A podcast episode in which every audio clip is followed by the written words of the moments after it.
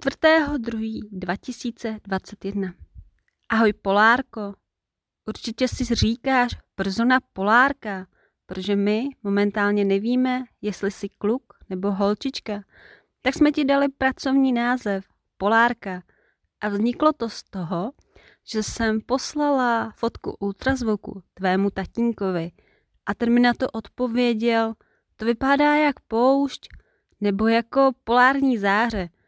A když se řekne polární záře, já jsem si vybavila hvězdičku, polárku. Proto ti zatím takto budeme říkat, ty naše malinká hvězdičko, polárko.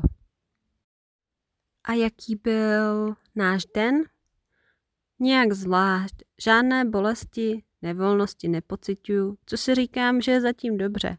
Je ještě moc brzo na něco čekat. Já jsem pracovala, tvůj tatínek byl v práci a odpoledne jsme řešili problém s internetem. Pořád nám vypadává. A mezi tím, co se tvůj tatínek rozčiloval, já jsem skládala jeřáby. To jsou papírové origami, které jednou doufám budou vyset v tvém pokojíčku. A mám jich naplánováno udělat tisíc, tak doufám, že stihnu do té doby, než k nám přijdeš, do té doby, než tě budem držet v náručí. Tak měj se hezky, naše Polárko.